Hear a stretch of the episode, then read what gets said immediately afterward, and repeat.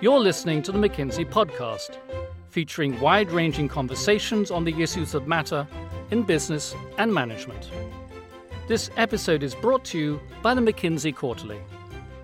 Hello, and welcome to this episode of the McKinsey podcast with me, Simon London.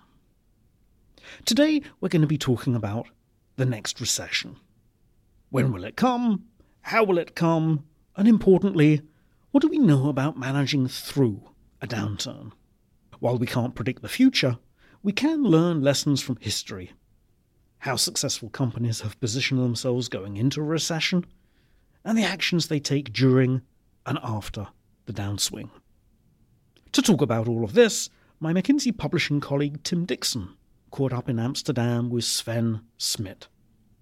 Sven is a senior McKinsey partner. He works on strategy across a range of industries and has helped clients navigate multiple twists and turns of the business cycle. So without further ado, over to Tim. Let's start with the likelihood of a downturn. So, what do you think are the chances of a full blown recession this year? Well, clearly, Tim, at the moment, people talk a lot about it, and there's more volatility in some of the broad measures that you could look at. The one thing I will say is that people that tell you you can predict when it's going to happen are essentially not truthful because the evidence is that there are no good predictors. In hindsight, there are some people that said they timed it. Uh, and as a result, I would say you'd be very careful to just take a prediction and so on. Of course, you should listen to all the different pathways by which people are talking something might happen because that ups your readiness. And yeah, you could say it's been a long time, so winter will come, and after that, summer will come again. And when winter will come is actually deeply unpredictable. So, what are the sort of things that people should be, be looking for? What's, what's most likely to precipitate a downturn in your view? So, the, uh, the pathway of uncertainty and downturns is actually also very often surprising. So, here again, you could much more look at a collection of things that might be and then think there will still be one that's surprising. I could imagine that we are doing a very, we're going through a very large experiment in monetary policy with quantitative easing that we're to partially unwinding, we're changing interest rates. How does that work through? Where will the next bubble sit? Is it a housing market? Is it tech? Is it, you know, where does that sit? People will talk about that the trade stuff that's happening right now might have an effect, and yes, that might have an effect too. It might be that the leverage at the moment uh, is high in certain places, which might then mean that's tight uh, and so on. But there will be, and people have been raising series of pathways, and one of them will, or many of them will, one way or the other, touch this. A lot of people's benchmark, of course, is the recession of 2008 9. And I wonder if you could say how broadly you think the next downturn will be different from that one.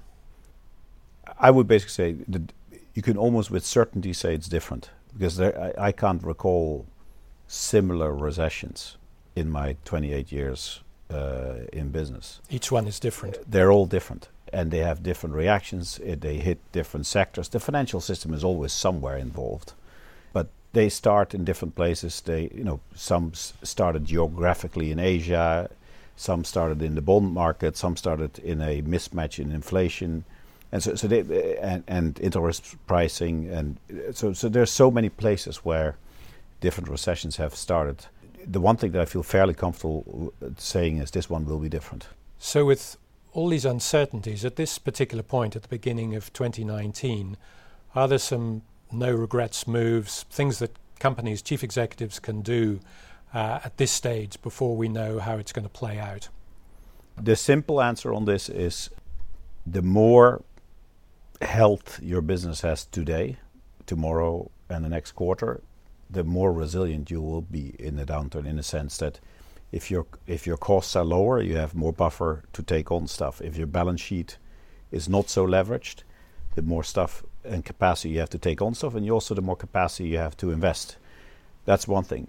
The second one is you could at least have some of the pre-work done, if not already work work it to say what is the destination investment post crisis or recession and already have the majority of your investment in that area so that you have good stuff that will be there and accelerate at the moment it moves it moves out Once a downturn starts, we, we know from new McKinsey research that the fortunes of major companies varied last time. In particular, a group of resilient organizations dipped less in the downturn and widened their lead in the recovery. What broadly did those companies do differently to the rest? We found that there were 13% of companies that just were more resilient. They had real outperformance in total return to shareholders. And then we looked at what did these companies do. And if you look at it, they really maybe already moving a little bit ahead, but only ever so slightly pre-recession. So they were doing already some good things, but they created a very significant gap already through the recovery, and then in, and then doubled that gap or more uh, post-recovery. And if you then look at that, the revenue profiles of the resilient and non-resilient companies is not that different actually. It is really on the on the margin side that you see that way earlier you can see improvements in margin in the downturn. So you literally have in the downturn the margins improving, uh, and the improvement rate dips a little bit, but it's it's still going up, while the uh, margin profile of the non-resilience is, is going down during the downturn, and and only uh, sort of one year after starts to go up, uh, and that comes from far more proactive operating cost cutting which the non-resilience really postponed post-crisis, and also working hard at leverage, in particular through divestments. And they just get into a much better cash position that also allows them to then invest in what is basically the future path. And that was quite substantial. A lot of this is going to require cost cutting, and CEOs are going to be told to cut costs, and there'll be lots of advice about how to cut costs. Can you talk about that? Now, if you look at cost cutting, there's a few buckets. One is just fundamentally improving productivity, which is almost no regret, and you want to keep on doing that and invest against it because that productivity is always going to be good because it means you produce the same outcome with just less effort. And all of that makes total sense to continue to do. You could have some postponement of investment because you have some uncertainty but the real issue is not so much the postponing, it's are you ratcheting it back up fast enough when the recession is done? Quite a lot of stuff that happens is that people ratchet down and then they wait too long to bring it back up. And that's where the nuance sits. Like when you postponing is a good way to think about it because you don't know, you know, when the sky falls from the heavens, and that's the feeling. At that moment, I would also sort of pull almost all brakes. But once you know it, the sky didn't fall from the heavens, you should put the gas back on. And putting the gas back on is actually the is a hard thing. And then I've seen some companies had, I would say, very good alignment with local and national uh, governments on how to support sort of the the labor situation in a downturn. Where for the government it's not great that everybody just gets into the streets, uh, but at the same time the companies can't handle all the cost anymore. And I've seen people that knew that the upturn would be good for them find a solution with governments to say, you know, you pay half, I pay half.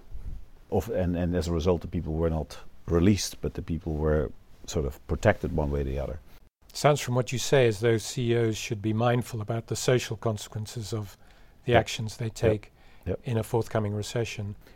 We are not living in a Milton Friedman esque system where, you know, if you don't have demand, you just fire the people, and you know the market will solve what happens to the people.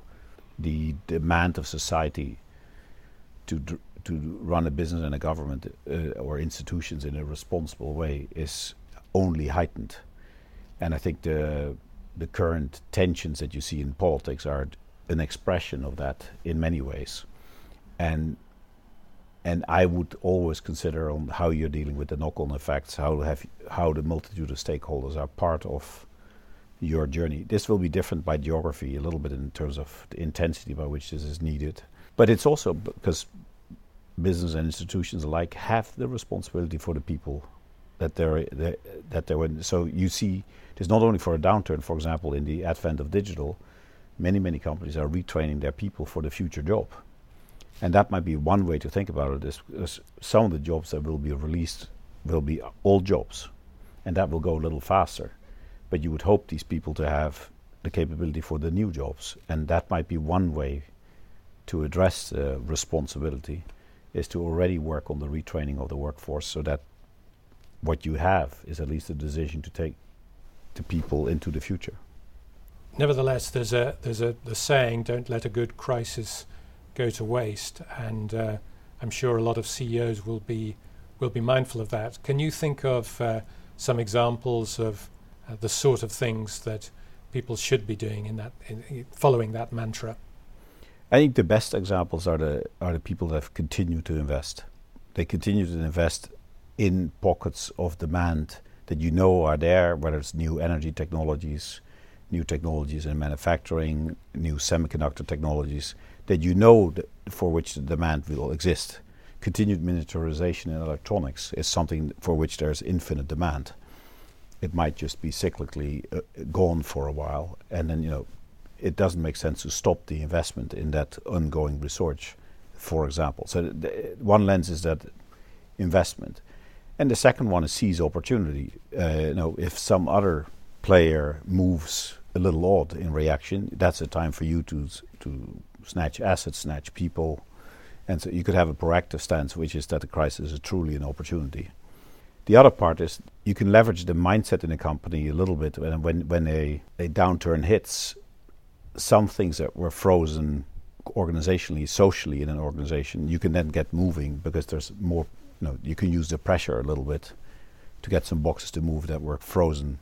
One of the issues that people think about is is uh, is M and A. Obviously, when the recovery comes, but it's not enough to, to wait until the recovery comes. When thinking about the whole uh, divestiture and acquisition uh, program companies need presumably to start now and what sort of principles should they bear in mind when thinking about M&A? Yeah, on M&A there is not that much evidence that people are good at timing.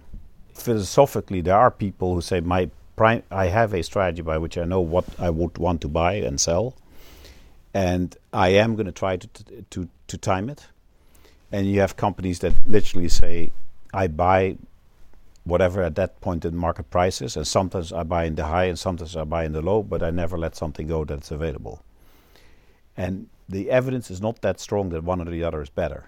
Uh, I could make an argument that the second one, which is a bit more consistent, has the advantage that you're sort of building a constant capability of integrating and so on. But clearly, there will be particular opportunities that unfreeze in an M&A market because of a downturn an asset that you've been waiting for for 20 years, you know, might just have been knocked one way or the other, and then makes it available. Of course, these are particular. This is not. Then you're not doing it because it's cheap, but it's become available. Can we just switch back to the whole digital disruption context? Digital is is already dividing winners and losers, and I imagine uh, an, an, economic recession is going to exacerbate that even more. Yeah. How do you see that uh, playing out? So, if you take some sectors that are sensitive to aggregate demand, like retail, where there's retail is under significant pressure from online plays, they're of course also playing themselves into online. The switch to online might get, go all of a sudden a lot bigger.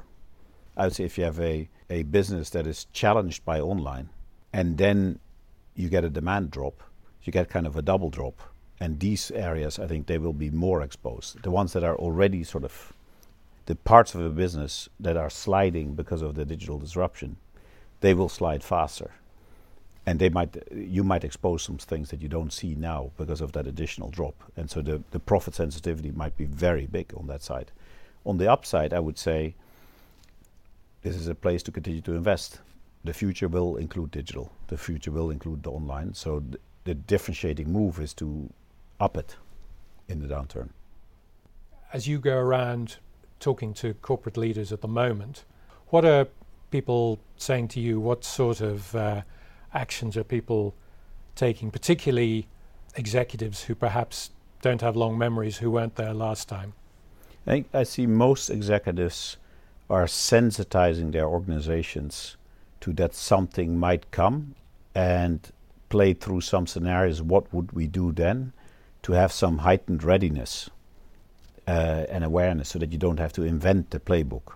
There's some that don't do that, but I think it's very prudent like some of these executives that I talk to do, is that to have a playbook for what you do if a downturn happens, with some scenarios on how it might happen, and say, okay, this is the script that we're going to work off of. We will modify it based on what really happens, and that playbook, I think, is an important uh, point.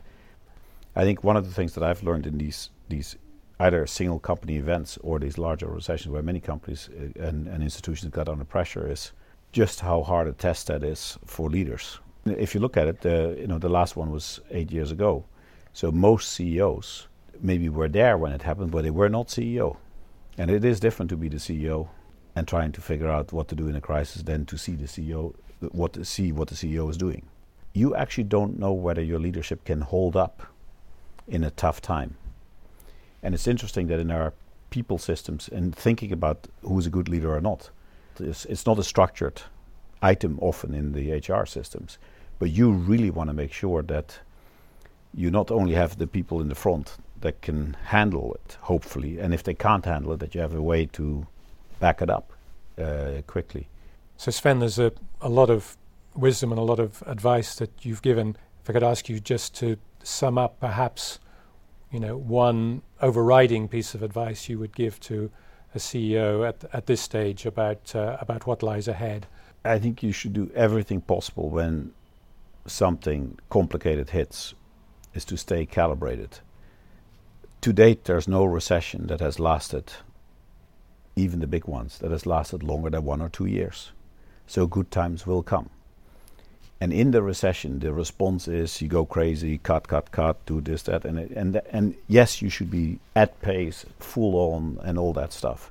But don't forget that the actions you take towards the future in the recession are as important as the actions that you take to respond to the unique event that that will take place.